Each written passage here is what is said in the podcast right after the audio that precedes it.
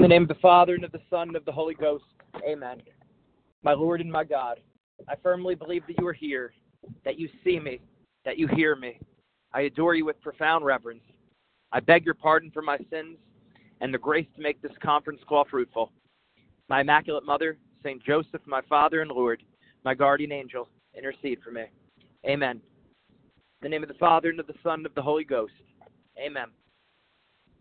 Welcome back to Spiritual Strength Presents Catholic Wrestlers. I'm Gene Zanetti, your coast to coast spiritual coach from Spiritual Strength and from Wrestling Mindset, bringing to you Catholic wrestlers. Remember, a Catholic wrestler, a wrestler for Christ, needs to do three things we need to know the way, show the way, and go the way.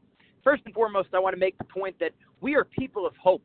We are a resurrection people. We're a people of great joy and optimism and not optimism and positivity in the sense that the culture brings up, but optimism and positive and positivity in the Catholic sense, joy, hope.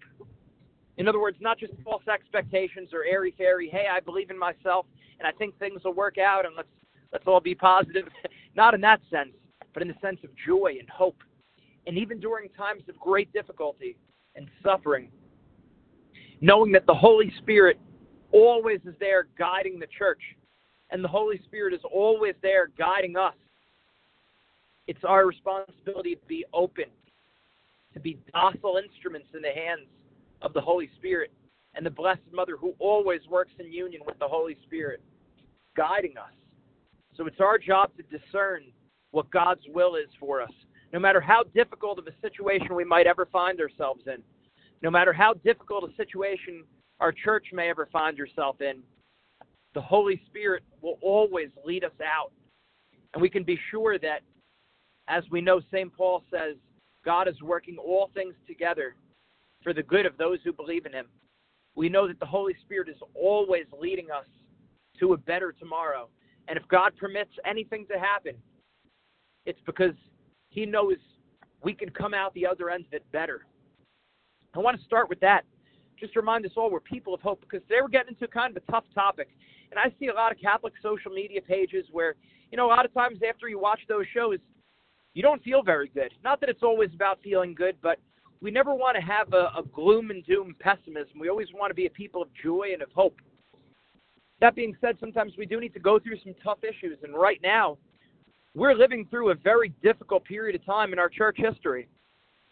And, you know, dare I even say apocalyptic where I could tell you where I live in New York City, actually in the Archdiocese of New York, the Cardinal has made an, an official mandate, or at the last Mass that I was at, the priest, the several priests in the Diocese of New York said that this came from the Cardinal that Catholics, that, that the people are no longer to receive communion on the tongue. And the way the priest posed it to us was this is more than a request. So basically, he's saying it's mandatory that the Cardinal the Bishop of New York is saying that we cannot receive communion on the tongue. And this really troubled me because, again, most of my life, not knowing any better, I always received Jesus in the hand, sadly. Uh, and then understanding, you know, the greater reality of what's going on and and how particles, how each particle contains the entire body, blood, soul, and divinity of Christ. Understanding this more, and understanding that this is that this is not just how we receive ordinary food. This is the bread of heaven. This is the bread from angels, greater than the manna of the desert from the days of old. This is um, obviously entirely the body and blood of Christ, which I never, which I never questioned. But just understanding that there's just a much better way to receive Jesus, a much more reverent way to receive, and that's on my knees and on the tongue, to be fed like a little child is fed by their mother. So we too are fed uh, from the bread from heaven. So this greatly troubled me, being being a person who, at least for the past five years, has always received communion on the tongue. So I started looking into this. My friends and I we did some research, and we actually realized that that church leaders cannot mandate this. Okay, so in 2004, there was an official church document from the Congregation of the Doctrine of Faith, Redemptionis Sacramentum, in 2004, and it was signed by Cardinal Arinze, uh, Cardinal Arinze under the pontificate of Pope Saint John Paul II, saying that saying that the faithful, that all Catholics can always receive the Eucharist on the tongue. And right now, we've just been issued a mandate in New York City that we are not that we are not allowed to receive on the tongue. So they can't do that.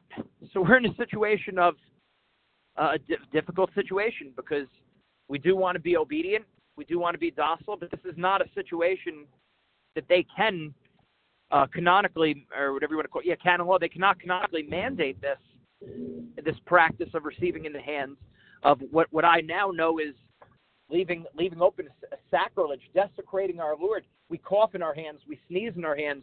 No matter what happens, um, you know, no, we do we do all these things. We, we do all these things with, with our hands, and and we and we shouldn't be we shouldn't have to receive Jesus in our hands. It shouldn't even be allowed. In fact, it was never off the table that receiving Jesus on the knees and on the tongue is still on the books, the preferred way of receiving Jesus, and it's a dispensation that we're even allowed to to receive. I learned more about an option that I decline every time to receive in my hands or standing up. Only time I'm standing up sometimes when I'm holding my son. I don't I don't go down to my knees. I, I you know receive Jesus standing up, but I'm but on my tongue. And if we don't and if we don't kneel, we're we're actually mandated to make some kind of reverent posture, a bow, genuflection, something to acknowledge the true presence of Christ. I mean, think about it. St. Paul says that at the name of Jesus, every knee will bow. Uh, January was the month of the holy name of Jesus, and one of the things I spoke about is every time we hear His holy name, we should bow our heads reverently. Also, when we hear the name of the Blessed Mother, when we hear the name Mary, our head should bow. And also, whenever we hear the Holy Trinity mentioned together, Father, Son, and Holy Spirit, our heads should bow. That's why during Glory be to the Father, and to the Son, and to the Holy Spirit, our heads all bow. And the same thing when we hear the names of Jesus or Mary, our head should bow. So if at the name of Jesus every name should every knee should bow, what should we do when we're actually in his physical presence, his physical, substantial presence in the Blessed Sacrament? So we don't want to receive Jesus anyway. So the, the way a lot of times we, we look at things is what are we allowed to do? A lot of times they ask that question. Well, what are we allowed to do? What, what does the church permit us to do? And then looking back now, that's that's a bad question. The question should be, what's the best way to glorify the Lord? What is the best way to love the Lord? What's the best way to to give Him glory? That's the question we should be asking. And if I know the best way to give God glory is to receive Him on my tongue and on my knees, then that's what I should do. Not what does the church allow me to get away with, right? I mean, think about that. Any relationship, any friendship, what's the, the bad question would be what's the minimum I could do without them getting mad at me? What's the what's the most I could get away with that they'll accept? That's a horrible question. That's a selfish question. As Christians, shame on us for doing that. We all do it from time to time, so we're all guilty. But the question to ask is what's the most reverence I could give? How could I love you the most? How could I love God the most? And how could I love my neighbor the most?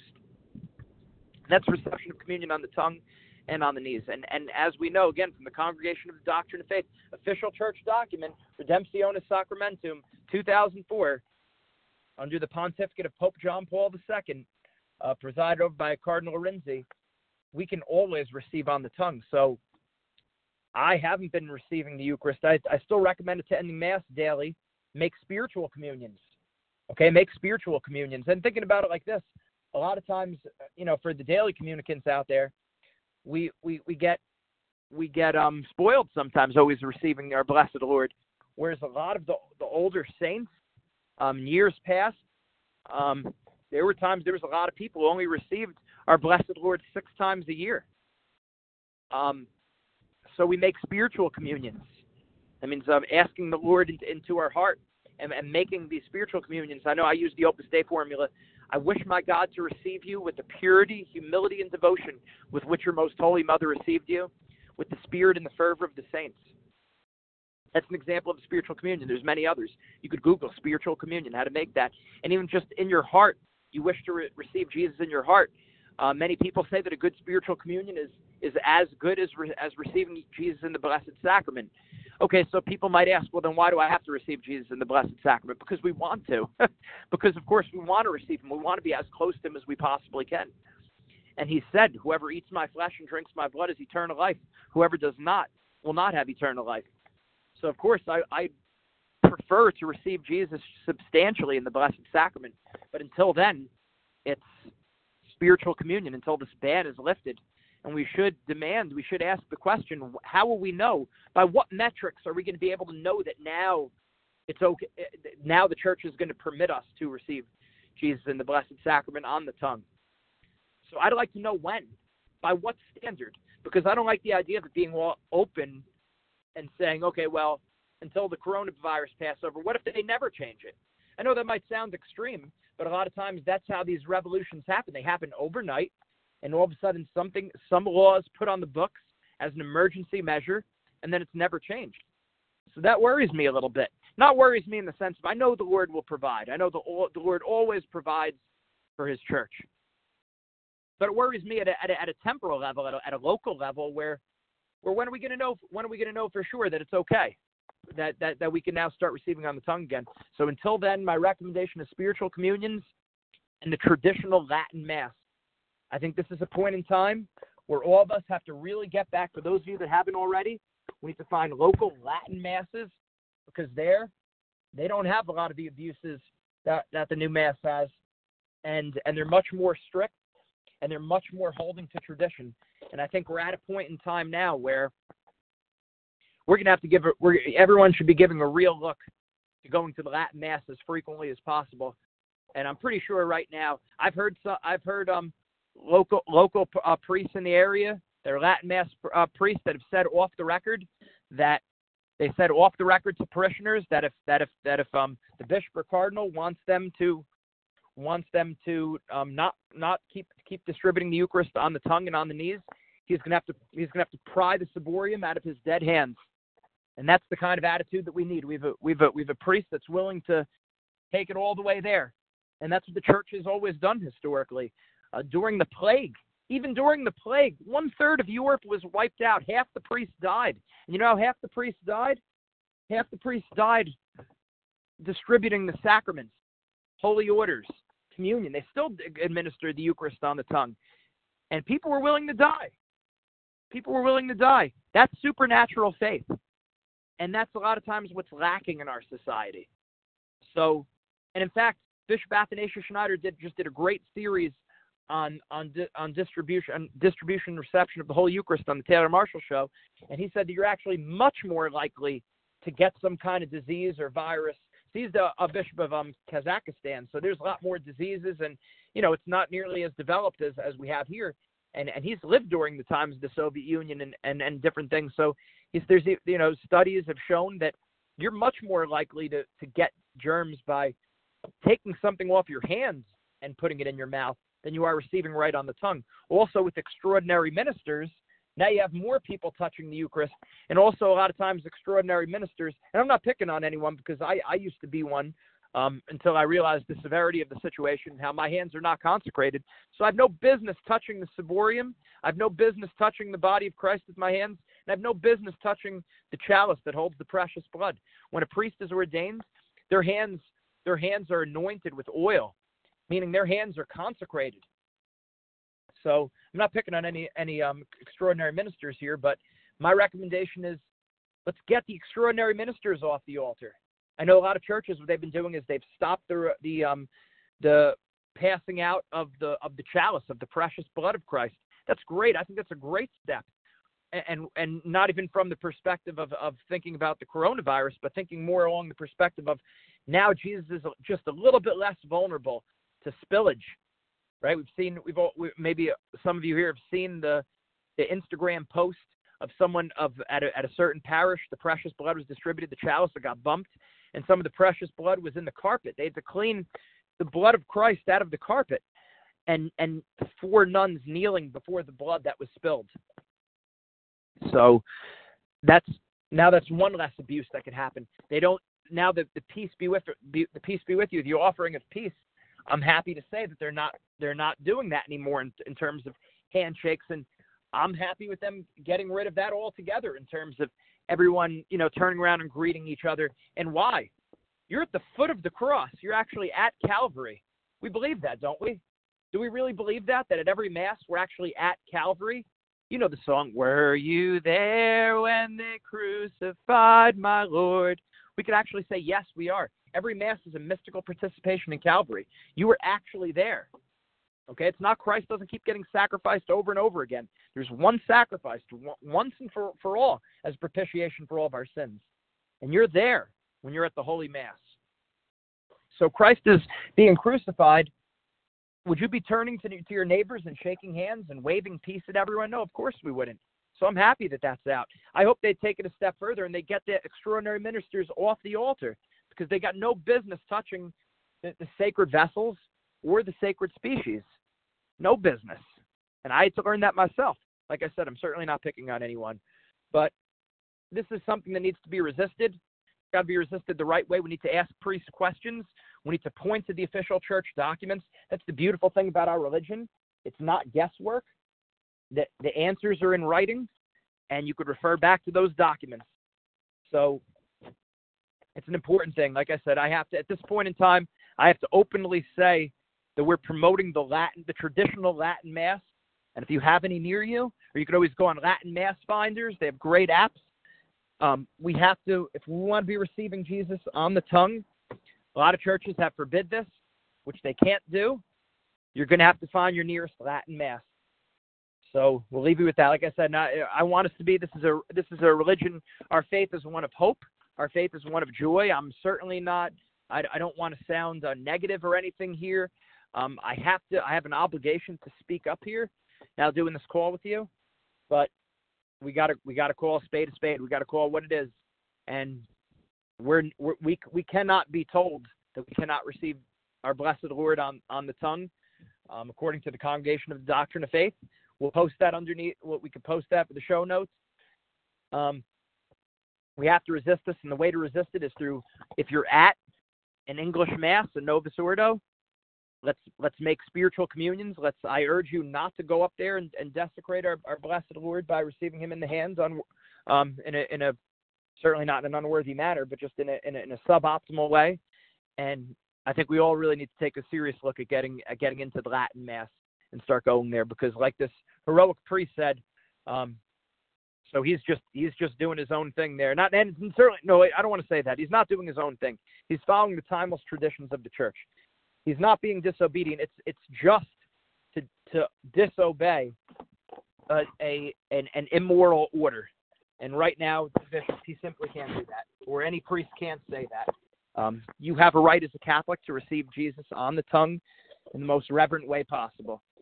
So we're all going to have to take a serious look at, at, getting to local Latin masses. We might need to readjust some of our schedules.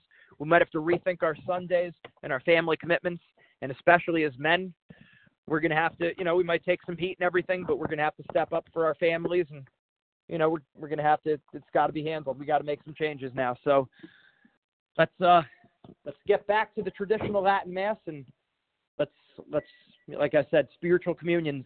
And if we're at the English Mass, um, let's just knock it up. Let's re- let's receive Jesus in our in our hearts. Um, let's let's say three Hail Marys for the for the for the for the world, um, for the light, for these bishops and cardinals that we speak about, and uh, the leaders of our church, for ourselves, and we are a people of hope. The Holy Spirit will guide us. We are not abandoned.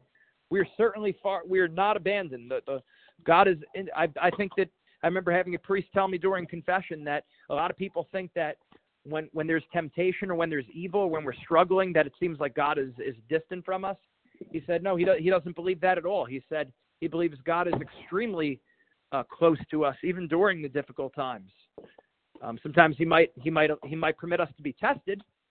Uh, he might punish us like a good parent does, but he is intimately close to us. So let's let's go now to Our Lady. Let's pray our three Hail Marys in Latin. And the reason why we pray in Latin is because we know from exorcists that the devil hates Latin. It's one of the sacred languages. It's one of the three languages that was nailed, that was that was that was that was on the, the cross that redeemed us, right? Greek, Latin, and, and Hebrew. So let's let's pray in Latin.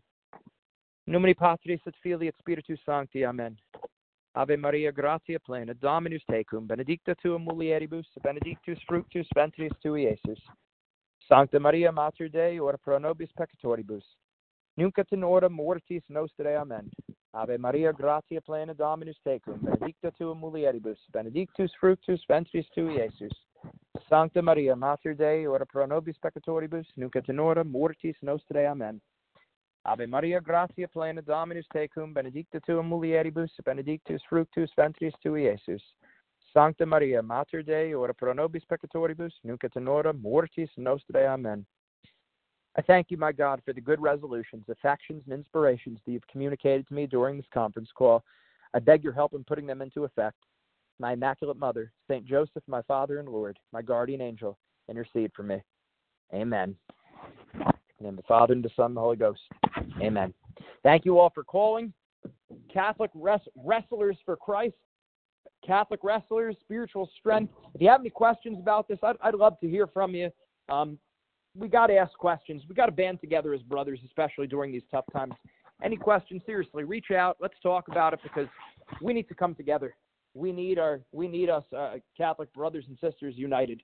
So hit, me up if you want to talk about any any of this stuff. We'll talk again next week, same place, same channel. Take care. Have a good day. God bless you and your family. Bye.